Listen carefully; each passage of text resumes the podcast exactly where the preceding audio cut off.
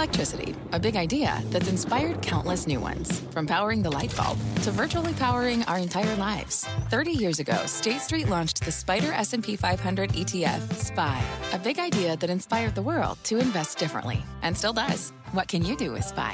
Before investing, consider the fund's investment objectives, risks, charges, and expenses. Visit ssga.com for a prospectus containing this and other information. Read it carefully before investing. SPY is subject to risks similar to those of stocks. All ETFs are subject to risk, including possible loss of principal. Alps Distributors, Inc. Distributor.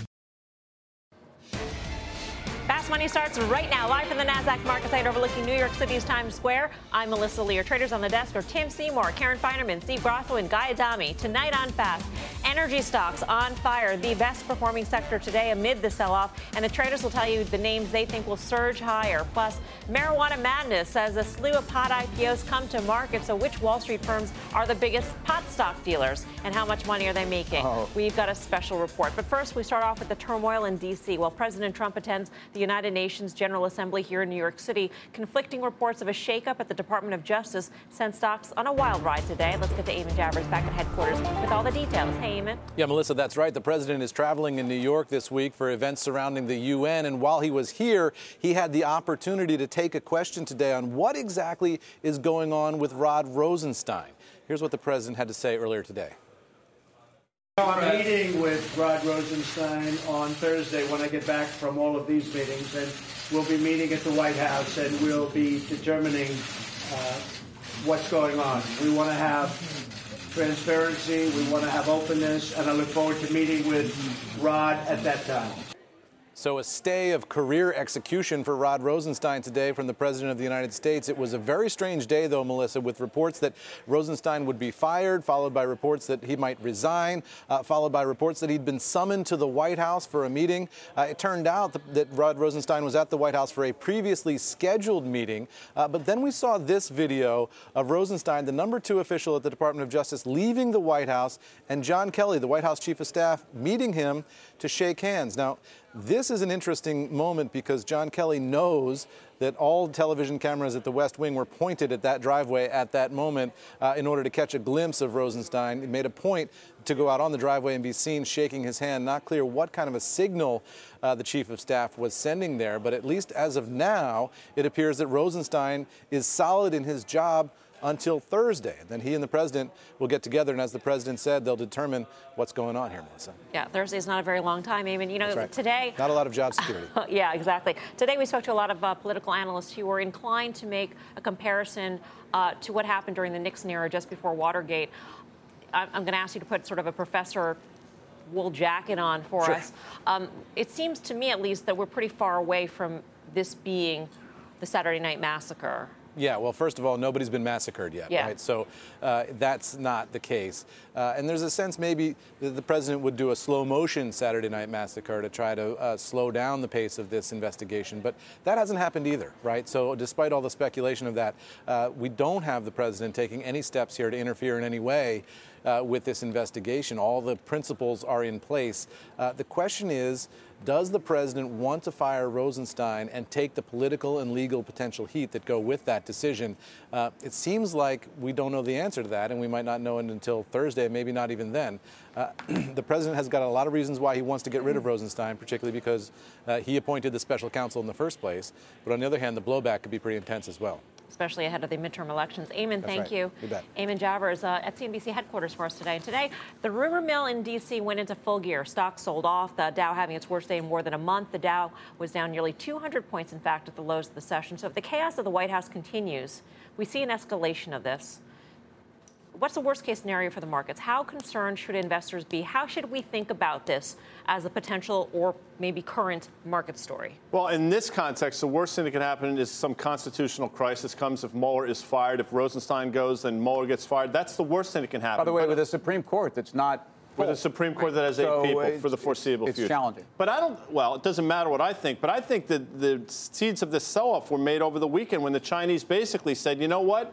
We have more staying power than you folks think, and we can escalate this thing as well. And that's something we've been saying for a while. I don't think the Chinese are the normal foe for this president, and I think they do have staying power. And the more you hear rhetoric like this, the more it seems like there's chaos in the White House, the less inclined the Chinese are probably to make a deal. So I think, although this was the headlines mm. today, Mueller Rosenstein, I think the real seeds of the sell off came in the form of the Chinese tariffs. I think the Chinese tariffs had 10 handles of power in, okay. the, in the market today. I think Rosenstein had another 10 handles of power in the marketplace today. But I do think that China has a long way to go before they become a huge problem for the marketplace.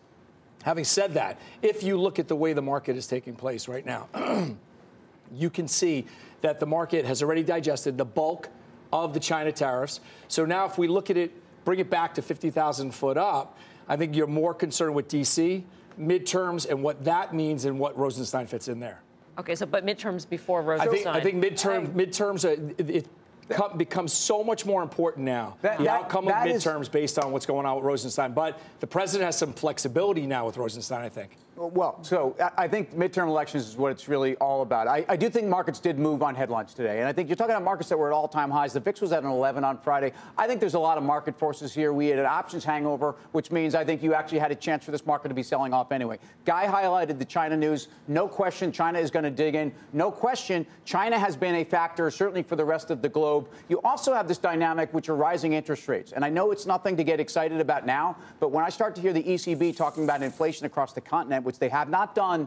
I think that's been keeping a lid on rates, and I would be more concerned about interest rates in the Fed right now than I would be Washington. Yeah, Karen, how do you uh, decipher this? Well, actually, you know, it was a merger Monday, which very yeah. often is a good thing for markets, right? You get people excited about deals and what other deals could there be in the industries that are consolidating. You didn't see that today. I think it was on on China, on trade. However, I think the Rosenstein thing was much heavier. I agree with Steve. I think that it really comes down to the midterms because the, and the most important part of the midterms is the Senate, which I think is the less right. likely one to go. But if it does, that's really bad for this market. So can market. we game this out just for the home, you know, for people, for me too? We're saying that Rosenstein could impact the elect the midterm elections if things get I don't know worse, how though. The perception I don't know of the which way. the situation well, is fire versus resign is a major issue right, right now, and fire and that could put the Senate in jeopardy. Of course, that's, it can. That's the extrapolation because Republicans will react to fire versus resign as well, whereas don't I don't think Republicans have had to resign. Fire, but after the news on Friday, I think he, uh, President Trump has a lot more room on the fire side. If you're talking about what does Rosen, that mean? Rosenstein, who was going to wear a tap and then even go. though he's denied every single part of that that time. Even story. though he's denied it, but we don't know. failing fake news New York Times. we, we don't know where the truth really lies. Right. But I think there's enough of a shell game going on here okay. that the so truth is think, somewhere lost in but, the midst. Eh, eh, so I think we're all trying to disclaim we don't really know what's going on. But if the president is creating more of what seems like a shell game, in other words, if you're planting or saying these things about Rosenstein, which make us completely discredit him. You know what? He needs to go. If you think that, that people are going to not pay attention to that fact and then get us back to a place where we may have but that constitutional All I'm saying crisis, is that it's, it's moved it's away from the Russia, Russian investigations now to a point of Rosenstein against Trump in something where people could say it's a personal issue on both sides, maybe, but it's moved definitely away from a, a, Russian investigation reason why Rosenstein would be fired. And, and I don't think he's going to fire him. Okay. I think I think it's going to be a resignation. You mentioned constitutional crisis, and, and granted, I mentioned are, you asked in the context long, of worst right, case scenario, and, right? And we're a long way from that. But losing the Senate is not too far away necessarily mm. compared to constitutional crisis. So is it thinking that, that the Republicans lose the House and they lose the Senate, and therefore the president's agenda is at risk, and therefore that's bad for the markets. Is that I'm just trying to connect all the dots. That's probably accurate. Tax 2.0 probably gets shelved. Any infrastructure deal probably gets blocked, or some you know some gridlock that we haven't seen in quite some time gets put into place. Markets typically like gridlock. In this case, maybe not so much because a lot of the rally's been predicated on a lot of these things going through. Again, I'll say this: I'm, I'm not you know politics are interesting, but that's not that's what I do, do, what I think we should be focused on is exactly what Tim's saying. Interest rates are going higher. Mm-hmm. Fed, the central banks around the world are in play. And this China tariffs thing that the market is discounted because they think there's going to be some reconciliation is still on the table. Okay, so let's say we have all those risk factors and you throw in a sprinkle of Rod Rosenstein if you are in that camp here right. in, in, Grasso. Mm, just a um, sprinkle. Which, just, just a little a dash. Jab, dash, healthy serving, whatever is your belief what, in right. terms of what will happen. Yeah. What are the sectors that you want? I mean, do you change the way your portfolio is constructed? Do you get more defensive? Do you buy more protection? I would probably buy more protection here because even though, you know, the VIX moved up, it's still at a pretty attractive rate to buy protection. So I don't like to try to trade around whatever the story of the day in this White House is. That's a really dangerous game. So, but for me, down here, this VIX, I think, is a relatively cheap insurance to buy in your portfolio? I think you have to lighten up on the market. Rosenstein, we've heard about the China tariffs. We know where the sort of where the players lie. We don't know how Rosenstein is going to work out. I think you have to be a seller of the market. You have to lighten up. That, but that is in what a, though? What would you lighten up in? A large cap tech. I would. What, what the ships that have got you here? I would lighten up on that. I would lighten up on the outperformers. I think energy you could probably stay because that's been a, a laggard up until recently. So you could stay in energy, but I would sell the overall market. That, and that's where I was going. Commodities. So you started to see copper recover. Oil is basically at near four-year highs. Okay, folks. And you heard you, you heard basically Russia and Saudi over the weekend basically indicate they're, they're willing to take oil over 80 bucks. It also seems like, at least in Russia's case, they're certainly doing what they can to disappoint Trump if he's at least been trying to job on that. Weaker dollar comes from stronger euro, comes from stronger ECB, more hawkish. That's very good for commodities. Still way oversold. They totally have not participated in this move. I would take a look. Yeah, steel stocks, specifically Cleveland Cliffs. But you know, in beginning of September, one of the leads of the show was can Am- what can stop Amazon? And we had a conversation. Amazon can stop itself in terms of on a relative strength basis. Stock is overdone. One of the things we said was it would not be ridiculous to see it trade down to 1850. I think that was pretty much exactly what we said. Look at the low today and look at the reversal on Amazon today. What the, what's the point? For the first time in a long time, in terms of Amazon, you have something to trade against, and it comes in the form of that low that I just mentioned. Plus, you have a big. Uh, sorry, just to button up. You have a you have a big yeah. week. Wednesday. You have yeah. a big week now. Look looking forward with Jeff Sessions is going to get schooled on a lot of these social media stocks, and Amazon does get uh, lumped into that as well. All right, coming up. Media Mayhem, Comcast, the parent company of this network, beating out Fox and winning the bid for UK television company Sky. And in the midst of the battle, Hulu. We'll tell you what it means for the streaming giant. Plus, it has been a wild ride for pot stock Tilray since its IPO, and it's just the beginning of a new flood of cannabis related IPOs. So, what do you need to know before buying a pot IPO? Tim Seymour, the cannabis king here, will break it down. and later, the energy stock surge is heating up, and the traders will tell you the names they think could lead the way even higher. We're live from Times Square in New York City. Much more fast money right after this.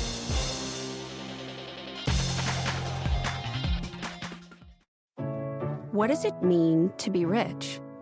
Is it having more stories to share or time to give? Is it being able to keep your loved ones close or travel somewhere far away? At Edward Jones, we believe the key to being rich is knowing what counts. Your dedicated financial advisor will take a comprehensive approach to your financial strategy to help support what truly matters to you. EdwardJones.com slash find your rich. Edward Jones, member SIPC. Welcome back to Fast Money. Comcast officially emerging the winner of its long fought battle over media company Sky, and that could have big implications for streaming giant Hulu. Let's bring in Julia Boorstin from Los Angeles with all the details. Hey, Julia. Melissa, Comcast is paying $40 billion to acquire British broadcaster Sky, topping the bid of 21st Century Fox and its new owner Disney by about 10%. Comcast paying about 38% more than it initially offered for Sky.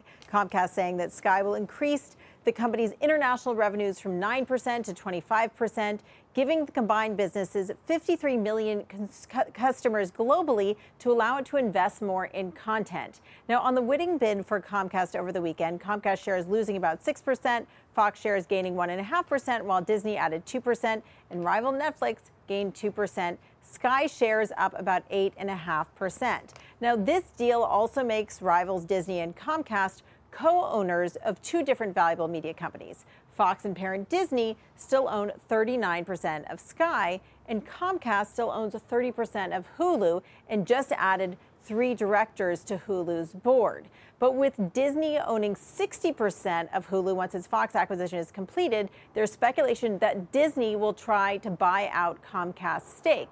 Now, these two things cannot be directly related because of the rules in the UK, but Comcast is definitely interested in pursuing the acquisition of, it, of the stake in Sky that Fox and parent Disney will own. So there's a question about how these two companies are going to handle the fact that they each have a minority stake in the other company's assets. MoffettNathanson writing in a note today saying, quote, it is unclear at this point whether Comcast will eventually acquire the balance of Sky from Fox Disney, but it is certainly a logical possibility of such a transaction um, were to be part of a larger cleanup transaction that set Comcast's 30% stake in Hulu to Disney, it would be significantly more accretive for the simple reason that Hulu loses money. Now, it's going to be really interesting to see how all this plays out, Melissa. They have very strict rules in the UK preventing a trade of those assets, but separately, as they per- pursue acquiring those minority stakes, it definitely does make sense that these rival media giants would prefer to avoid having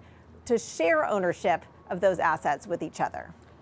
I mean, could we be in a position, Julia, where uh, Fox urges its own shareholders not to accept the Comcast offer, and so it does remain the minority holder in Sky, which would make it much more complicated for, for Comcast? Yes, so that's. I mean, it's very possible that that um, that Fox slash Disney would choose to hold on to that 39 percent of Sky for the deal to go through. For this deal that was announced this weekend to go through, um, Comcast just needs to get the shares of 50% of the shares to approve the deal. So as for the that 39% minority stake, we'll have to see what happens to that. It's still in play. Very complicated. Julia, thank you. Julia Boorstin in Los Angeles breaking it down for us. Um, what do we make of the deal here? I mean, Comcast shares are down six percent. Um, we should note that when, Com- when Comcast bought NBC Universal, when it bought AT&T Broadband, it saw Mark, similar. They were punished. Um, exactly, similar yeah. uh, share declines. Well, again, the, the, winner's curse, especially in an auction type setting, that's something that I think the market is the first reaction to. I, I, think we were arguing a long time ago that actually this was the asset that Comcast should be going after, and this is actually the one that made strategic sense for their global model. So I, am not going to throw them under the bus. I know they're the parent company, et cetera, so let's get that out of the way. But bottom line is, I think this is ultimately accretive. Um, I think satellite TV is in decline, and that is something to be worried about. But right now, I think this deal is what they wanted all along you know, in an Oppenheimer downgrade of the stock, along with MoffettNathanson's downgrade of the stock, but Oppenheimer specifically said that they would prefer that Comcast spend money investing in the United States where the competition is much greater. Why invest overseas when there's competition knocking at the door right here? Well, I'm not really sure. Maybe it's cheaper to do that if there's more competition here. I don't know. I mean, well, the shareholders of Disney were telling you we're happy that you didn't buy it right? So that was up today because whether it was a price thing or well, whether it was because, look, you've already spent too much money to do Fox. You don't want to be that levered. Let somebody else be that levered. So, I mean, which would also explain why Comcast is down. It's early to say, though. We don't know how it's Or their competition is not as strong abroad, so they had a better shot at investing there versus investing here. Right. That's the way I would look at it. But Comcast has underperformed for quite some time. It's going to underperform probably in the near term, but I'd still be a buyer on this dip. All right. Well, the chart master is over at the plasma with the one name in the media space that's looking like a buy. Hey, Carter. Hi there. So, Disney, obviously the maybe uh, most important one of all in many ways, or at least for a long time. Uh, I want to talk about media lagging the market and then focus on Disney specifically. Back to 89, media has almost always outperformed the consumer discretionary sector, and yet over the past three, four years, it's lagged, and you can see that here. What I have, of course, is the S&P Media Sub-Industry Group, which has got all of the names you've spoken of and others, versus the market, and this disconnect, I think, is the opportunity. So if we were to move forward, what I have next is the same chart, but then I've put Disney in. So again, just to put this in context, we've got the S&P, we've got the media sub-industry group, and then you've of course got laggard Disney. And I think that's the opportunity. So let's look at Disney long term and then the here and now. Here is the run up since the 09 low, and then here is this basically dead money period for the past three to four years, massively underperforming the market. I think you can draw the lines like this. There's a lot of tension set up here. And what we know is that after basically triangulating into the apex of this triangle, we have finally, just tentatively, broken out and are sitting here on the cusp of doing something I think quite important. In terms of the here and now, No drawings, judgments by me. What I see when I see that particular chart is the following a well defined cup and handle, or said differently, the proper setup for ultimately a run to new highs. Disney peaked, of course, in August of 2015 associated with Star Wars. That high is around 122. I think we're headed there. Come on over, Carter. Just Stephanie on, will bring the chair Nobody in. does the triangulate. Yeah. Cup and I mean, handle. You had me at triangulate. I mean, no, Thanks, Stephanie. Come on. Fantastic. I'm going to ask you a self-interested question. How does the Comcast chart look? Well, I mean, th- this is a struggling asset in terms of the chart itself. Right. And then there are ones that were really poor for a long time, like a dish that tried to come back to life, and they're struggling.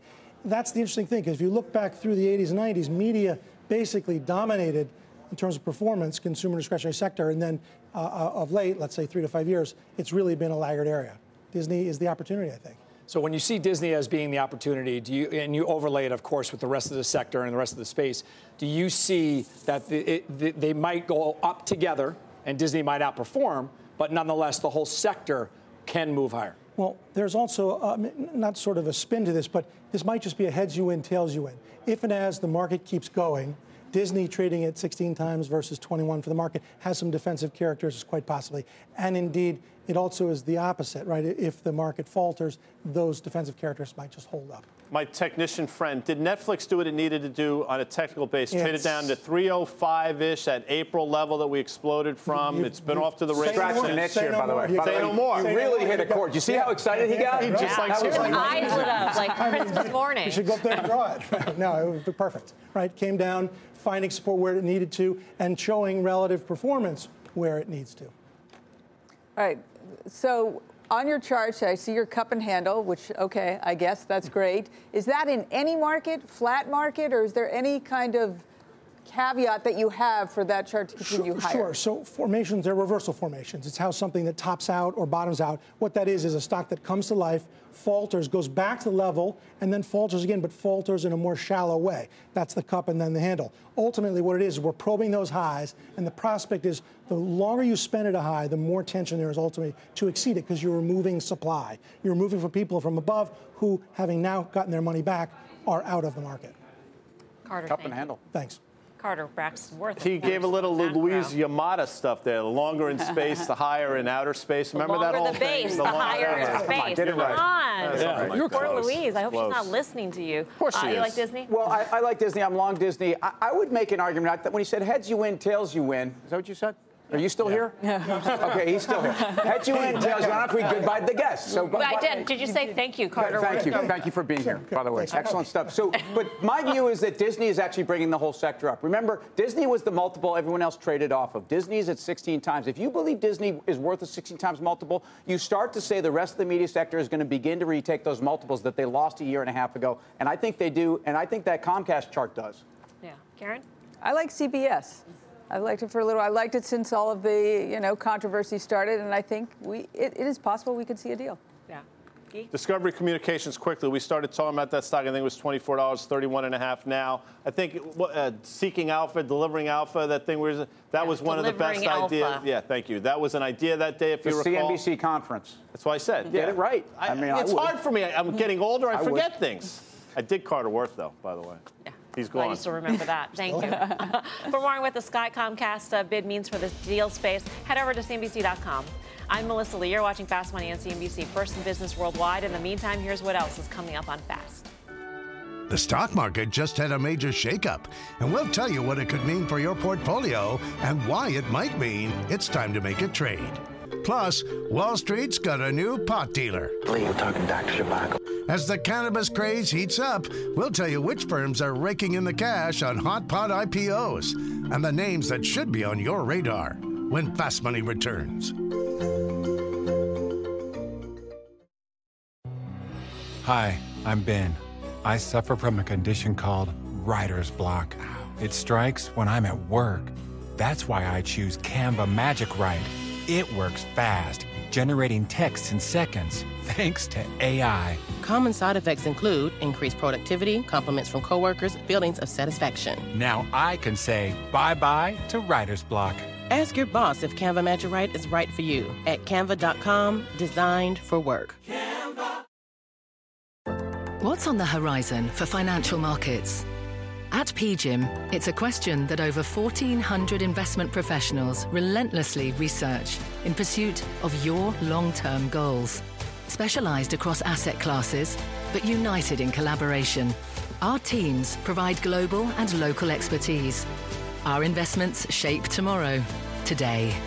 Pursue your tomorrow with PGIM, a leading global asset manager. Welcome back to Fast Money. Energy is booming. It's not only the best performing sector today, it's also one of the best performing sectors in the past month. Let's get to Dom in the newsroom for all the details. Hey, Dom. All right, high energy, Melissa. That's one way to describe it. High energy for that energy complex overall. And from oil prices to the energy related stocks that make their living off of that oil, it's jockeying with healthcare right now and industrials to be the best performing sector in the S&P 500 over the last 1 month. And while there are many factors at play on the macro side on the micro side of things, WTI crude prices are up around 5% over the last month, and with that move in underlying oil prices, no surprise that oil and gas exploration and production, E&P companies, are some of the outsized beneficiaries as well as the bigger, more well-known integrated oil plays. Those are some of the big outperformers. You got ConocoPhillips, it's gained around 6% in the last one month. Marathon up over 8% during that span. Or the biggest oil company in the S&P, ExxonMobil, gained over 8% as well. Then you got a fellow E&P company, Apache, up 9% plus, and then Hess is up nearly 11%. Now, the focus has been on the supply and demand dynamic. Some investors really kind of worry about signs of slowing economic growth in emerging markets. At the same time, OPEC has said it won't be boosting oil output, and sanctions on Iran further crimp that supply. So, Melissa, the momentum has been there for the oil and energy sector bulls overall. We'll see if it stays that way. Back over to you. All right, Dom, thanks. Dom Chu in the newsroom. All right, time to bring back a fan favorite. Love these. Mm. What do you got? Trade it or fade it. Oh. These energy high flyers. The game is Easy. simple. It doesn't even need an explanation. Oh. But it does. Just explain it anyway, because I tell you what. I'll get confused. Trade it if you're buying it, fade it if you're not buying Okay, it. All right, good. got it straight. All right, guys. Tim, we start with you, Okay, watch, watch how I do this. Uh, please. Trade it Start with or Tim. fade it. Trade it. Look, Marathon Oil to me is, is a name, it's a company that on the production side I think has gotten within their own budget. The capex is, is certainly under control. All the analyst models, by the way, for oil are at 68, 69 bucks. You know where we are, and the average for 2018 is getting well above that. Stay in this name. Yeah. Uh, they've all had a, a, a pretty good move here. So it depends for me if the overall market sells off. I think people will run into this to buy the laggards. So I, it can go either way here, but I would say trade it. Okay. you worried me when you said I think it could Yeah. go either way. I was Yeah. like, it does that mean trade it or fade it? you brought it back at the Yes, end. Yes, thank you. What do you got? You asking me? MRO. We, I think, I don't know if we power pitched this uh, a while back. You know that thing we do at the, at the smart pitch. board? But I think it was one of the names. And we talk about levered oil plays, and Tim's been on this as well, being the play. And I, um, I think Marathon works 100%. I think Apache does as well. Those, neither one of those are going to be my trader to fade it. But I would say trade. I'm along with Tim. So if you want to hit that little ding bell, do that. Thank you. Now. now. Ding bell. All right, Grasso's up next. ConocoPhillips, trade it or fade it. Now, this one is overbought. And this one, to me, I think is overdone. Uh, to a large extent, I think that you're going to back off a lot of these numbers. So, crude, yes, faded. So, crude is basically caught in this uh, marketplace between 65 and 75, trying to break out. I think it's going to run into resistance. I think the subsector is going to run, run into resistance, especially those that are overbought. And this one on RSI, relative strength index, is overbought. Oh, you're speaking Tim's language. Yeah, I love the RSI. Actually, the RSI doesn't really the bother me. Well, as in in general, an I like referencing it. the RSI. Okay. I also think that RSIs can get, you know, can, can have the heavier weighting they deserve. ConocoPhillips to me is a company that's been selling off assets strategically over the last five years. They continue to be one of the smartest companies in the space. I think it's a very conservative play. I stay trade it. Ding. There you go. Ding. Karen's Boom. up next. Uh, Hess. Hess. Trade it or fade it. I'm going to fade it, which isn't really, it isn't in any way a knock on Hess. It's just, Are it's up a fan? lot. Am I what? You're a Giants fan then. Am Sorry, it's, it's a reference to the Jets. Leon Hess Jets owned the Jets yeah, years yeah. ago. It's hard That's to be really a Giants fan. All right, but anyway, Anyway. um, so you know, I'd just be chasing it at the top right here. I, I know, I understand the underpinnings of why we have an oil rally here, but it's not crazy for some of those underpinnings to go away, and this will just go with it. Balance sheet's in great shape though, but I would fade it. So is the extrapolation that you would basically fade every single name that we're talking about? Yes, that doesn't mean I'd short them. Right, I'm right, just right. not. Let's get to the bottom game. of that. What? so no matter that's what we're talking other- about, she's gonna you're gonna be fading. Doesn't in- want to in be your long opinion. If I am. oil. Yeah. Right? It's important to know. Yes. I, I, I mean, again, I disagree because I think what's happened in especially the E&P You can't place. disagree that I don't want to be long oil. You can No, I- disagree I- that. I- why would I do that? I You just made that very clear. But you can disagree that being long oil is the right thing to do Right. or not. I am. Yeah, and, okay, and- so- and I, I just think that the oil sector is being run for ener- for equity investors very differently than it was two to three years ago, where it was grow at all costs. And, and I think there's a lot of there's a lot of capacity discipline and capex discipline. All right, next up, Guy. Now, we put Guy last so you can observe how this game is played. Still doesn't know. How you and then Yeah. play it himself according to the rules. We have the handbook ready, too, by uh, the Oh, way. God, because there's so many Exxon- games now. It's like a rule book. We need like it's like it's There is a rule book, and there are bylaws. This too. one I- this one I think I get. ExxonMobil, traded or faded? Trade it. See that bang? Put the ding bell up there. and See, and I'll tell you why. Now, Exxon's been in a four-year downtrend going back to July of 2014 or so. However, if you look, major double bottoms at $75. They've grown into their valuation. Only trades about 15 and a half times forward earnings, and they probably have close to 20% EPS growth. So if we can somehow magically get above 90 bucks. I think this is off to the races, and I think it absolutely makes a run to all-time highs. So I say trade it, ding it again if you want, Mel. I, I agree with Guy, but I say faded on everything that he said. It has done nothing.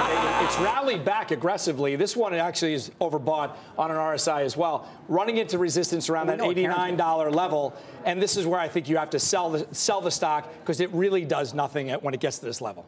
I just quick, does the 3.8% dividend, do you not, it's I- the- big, but the, you know, that That's can a go little. away in a If, day. if you like the, day, it's like a cherry on top of a sundae, which, by the way, I haven't had in quite some time because I'm trying to Sundae whittle myself cherry? down. The sun, did I say Sunday and the cherry on the Sunday? Yeah. One of the others. And by the way, Cherry Valance in The Outsiders, one of Diane Lane's Oh, Diane Lane, probably I her best role That's ever. That's a real tangent here.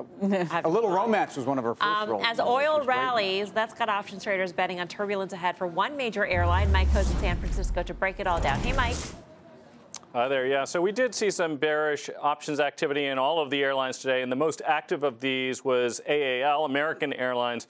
And the most active option in American were the October 41 puts. Over 1,100 of those traded for an average of about 55 cents. Buyers of those puts are making bearish bets that it could fall below the $41 strike price by the 55 cents that they paid. That would be a decline of about 5% or so within the next 25 days, which is where uh, October expiration is.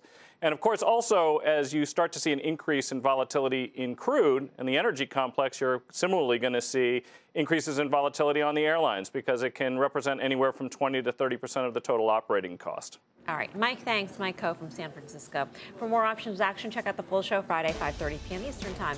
Still ahead, Wall Street is going crazy for cannabis and is opening up the floodgates to a wave of new marijuana IPOs. We'll tell you how to weed out the winners and the losers. Ah, Plus, yuck, yuck, a major yuck. market shift happening today as names like Facebook, Alphabet, Disney, and Netflix enter the new communication sector. So, what does it mean for your portfolio? Grasso here will break it down. Much more fast right after this. Welcome back to Fast Money. There is no secret that investors have been hot for pot stocks, and it looks like the cannabis craze is about to get even hotter thanks to a number of banks working to drive upcoming deals and IPOs in the space. Leslie Picker is back at headquarters to tell us who Wall Street's biggest pot dealers are and how they Wow. can shape up the cannabis market. Hey, Leslie. Hey, Melissa, even though shareholders are giving back their gains from last week's pot stock surge, there's one group that still appears to be capitalizing on the cannabis industry the drug dealers. No, not that kind of a drug dealer. I'm talking about the banks advising on all the deal making in the industry. About half a billion dollars has been raised for cannabis companies through IPOs, while nearly $8 billion in M&A has been inked. And that has been a boon for Canadian banks. Yes, our neighbors to the north don't usually appear at the top of the so-called league tables ranking deal advisors. Those spots are typically occupied by large American firms like Goldman Sachs and JP Morgan. But when it comes to the cannabis industry, Canadian banks like Canaccord Genuity and BMO Capital Markets rank higher. While it's not illegal for U.S. firms to participate in these deals per se, the fact that pot is legal on a federal level in Canada makes it easier for their banks to participate. That's according to Harrison Phillips of Viridian, which advises the pot industry. The rules as they stand today play in the favor of Canadian operators and institutions, uh, investment banks included. So rather than uh, for operators and investors trying to price the risk of federal illegality, uh, they've moved to the capital markets that are more favorable to this space. And don't expect this deal flow to slow down anytime soon. Aurora, a few days ago, spun off Australis Capital on the Canadian Securities Exchange. A hydroponic equipment specialist is planning an IPO next year. Denver based MJardin, which cultivates and processes cannabis, is expected to go public in Canada through a reverse merger, Melissa.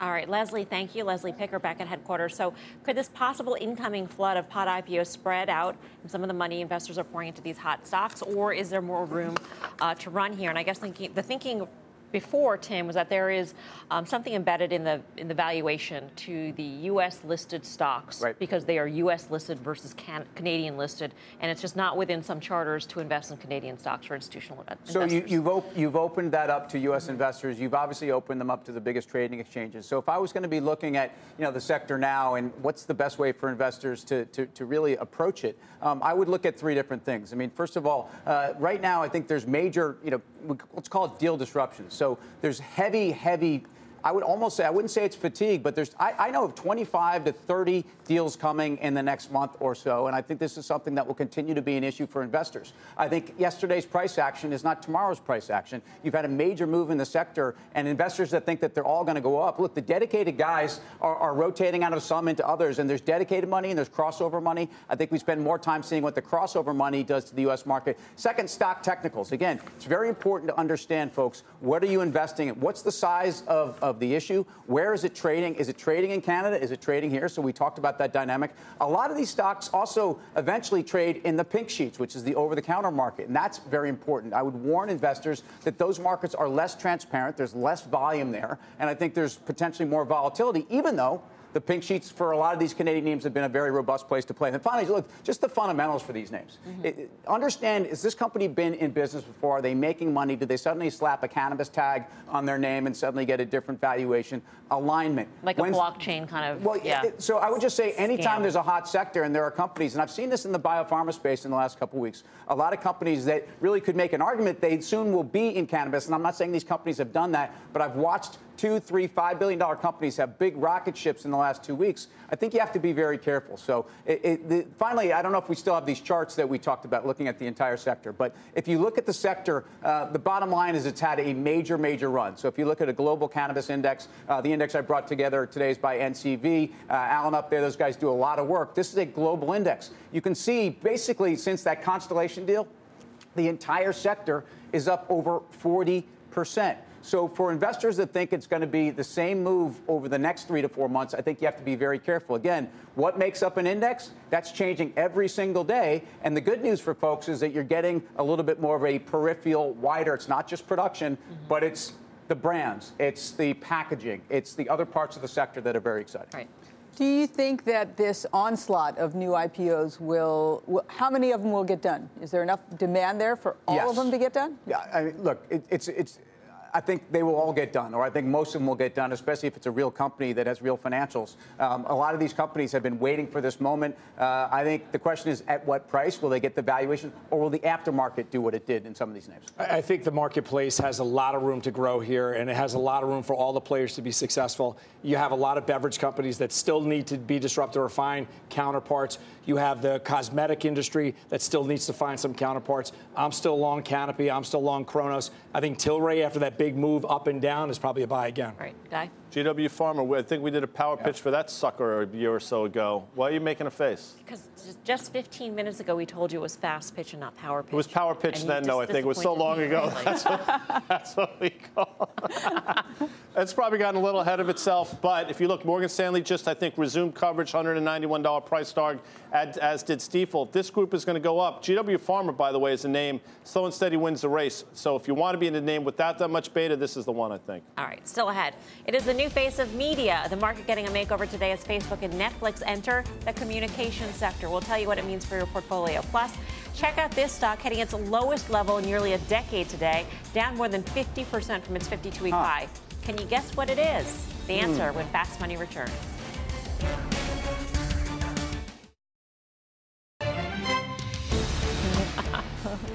Welcome back to Fast Money. There's a new bundle of joy in Wall Street. Oh. It's the communication services sector. So, how did this happen? What does it mean for your portfolio? Our Steve Grasso is over at the Plasma with the more you know. Steve. So this is the way it looks right now. You have technology and you have consumer consumer discretionary, and you used to have this telecom um, uh, index. And this is what is in there right now. Not real sexy. So how is it going to change? So all of these companies, they're going to get to pick to see who they want in here. They've already done that. This is what it looks like now. So you've got Alphabet, you've got Facebook, which is coming over here. Activision Blizzard, Electronic Arts. So not only are they going to grab all these names, but they're going to grab your traditional media stocks here as well. So CBS, Disney comes over. And now this is what the major shakeup is. Netflix is going to be over here as well. You have Alphabet, you have Netflix, you have all these growthy names. This sort of gives you your tech based here. Now, what, what does technology look like after we leave it? Apple goes from basically a 15% weighting to a 20% weighting. In the consumer discretionary, Amazon, which used to be a 27% rating, 35 now. McDonald's, Nike, those seem obvious to leaving consumer discretionary. What doesn't seem obvious is why would this and this be together, CenturyLink and Alphabet? And they wanted to get your traditional safety bets and your growthy names and your technology and your media, and they wanted to make this a little more attractive. I think that's going to be the main purpose of this because you want to get people into that sector. Communication sector right now is going to be the fifth largest. So you're going to have a couple ahead of it, and it's basically going to be tied for with the discretionary index as your largest sector. But the telecom space is going to be the biggest recipient. Indirect funds. Just think about it. What's going to go in there? Safety bets. They already get those. And now you're going to have everyone who's looking to buy that might be constrained on buying individual stocks that wants access or exposure to Netflix along with the Verizon. Verizon and the telecoms are going to be the biggest recipients recipients of indirect order flow in this space. Right, Karen's got a question. Yeah. so, how much money is there that's actually needing? It's going to need to be indexed to the way these new three shake out, and how much could that potentially move some of the the players in those different spaces? It's a great question. I don't think anyone knows the answer yet because you don't know how these funds are going to trade around it just yet. So all these index funds, the Vanguards, the BlackRocks, you, we don't know how they're actually going to change internally or how the pension funds are going to change in their holdings. So it remains to be seen. I don't think it's going to upset the cart that much, but you could see this new space garner a lot of attention. All right. Thanks for that, Grasso. Steve Grasso at the Plaza. Coming up, this is the worst performing S&P stock over the last year. It just hit its lowest level in nine years, and chances are you own it. You know what it is. Plus, CNBC's Jim Cramer sitting down in an exclusive interview with JP Morgan CEO Jamie Dimon earlier today, and he said something that has Karen Feinerman all hot and bothered. Whoa, whoa, whoa, hey, hey, hey, hey. We're live at the NASDAQ in Times Square. Much more fast money still ahead.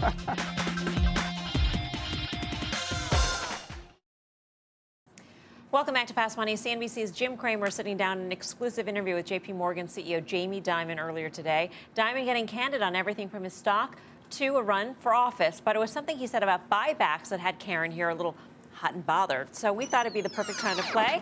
Not so fast. And here's how it's going to work. We're going to play a clip of the interview. Whenever Karen feels so inclined, she'll jump in and say, not so fast. You'll see the interview stop and the stamp appear. That's when Karen will elaborate on Dimon's point. So, are you ready, Karen?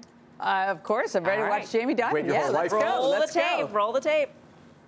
Growing our business is far better for the economy. Right now, we don't have a lot of choices, but over time, I really would prefer not to buy back stock. You know, companies should do it when it makes sense. I also don't buy this argument that it's bad. Buying back stock is simply giving it back to you, an investor, who then redeploys to a better use. It's redeployment of capital. Not so fast. That should be redeployed. Not so fast. Not so fast. Let me just talk to you a second here on buybacks. First of all, it's not just giving the money back to the investor, to, to someone who sells it. It's more that you're buying back your own stock. And if you think, as you said, we don't have so many choices right now, what better is there to do with your money than buy back your own stock? During the CCAR results last, uh, I guess it was in the summer, you chose to buy back less as a percentage of your market cap than either Citibank or Bank of America. And for all of you guys, every stock that you, every share that you bought back since then has been a good buy. In fact, every repurchase you've ever made over the life of the company has been a good buy. So I'm not really agreeing with you on the buybacks there. But you know what? Let's fast forward a little more. Nice. I have not spoken to the president. Yeah, then. And and uh, but my, again, my I made a mistake. I shouldn't have yap, yapped like that, in which some of you were mentioned on TV. But I do want to focus on policy. So my view is, like, let's, let's just focus on policy. I shouldn't Right. be taking you know shots and having jokes at, at anyone's expense. Well- I've said a lot of stupid things in my life. The London Whale, we lost some real money. All right, not so fast there. London, where we lost some real money. You'd be surprised I'd say not so fast. They did lose a lot of money. But one of the things that I like best about Jamie Dimon as a CEO is that when he makes a mistake or does something stupid, he calls himself out. So on that conference call, someone asked, Are we going to see other banks take write downs the way you did for the London Whale? And he said, If you're asking if they're as stupid as we are, I don't know. All I can say is what we did. On another call, he said, We made a mistake, and sometimes we're going to step in dog do. That wasn't quite the term he used. Hmm. But we're going to try not to do that very often. So I love when a CEO owns up to attractive, isn't mistakes. it? Yes, I mean, he's attractive, attractive with or without the mistakes, but calling them out is, I think, one of the best things about him. It, it makes, it, I think it makes for a very good CEO, and it makes for credibility, it makes for little hearts and happy investors. Oh. And I've been a JP Morgan investor for a long, long time. Is that how you feel about the stock? That is. That's how I feel Precious. about Jamie, and I'm long. All right. That is. It's hard to, you know, separate the two. Yeah. Um, you can catch more of Jim's interview, exclusive interview with Jamie Dimon on Mad Money at the top of the hour. Coming up, it's our mystery chart of the hour. This stock hitting its lowest level in nearly a decade. Do you know what it is? We have the answer next. Welcome back to Fast Money. Time to reveal our mystery chart. What stock is down more than 3% today? 53% off its 52 week high and trading at its lowest level since July 2009. Well, if you guessed GE, General Electric, you're right.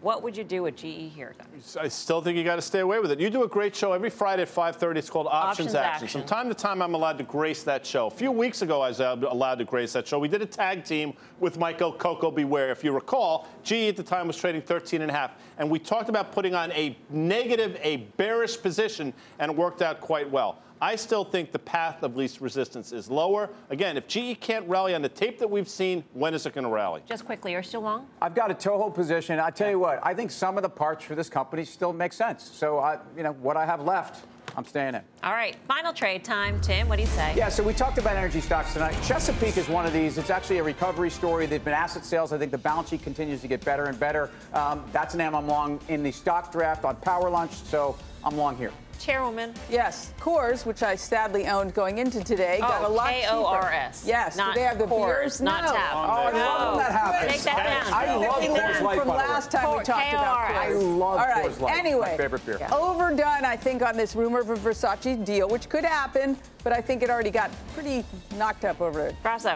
Linares had incredible headwinds. I think it's time to buy it again. Earnings October 3rd. I'm still long. it. Key. Jamie Dimon is dreamy, as is Discovery Communications. That does it for us here. See you tomorrow at 5 for more. Mad Money starts right now. This podcast is supported by FedEx. Dear small and medium businesses, no one wants happy customers more than you do.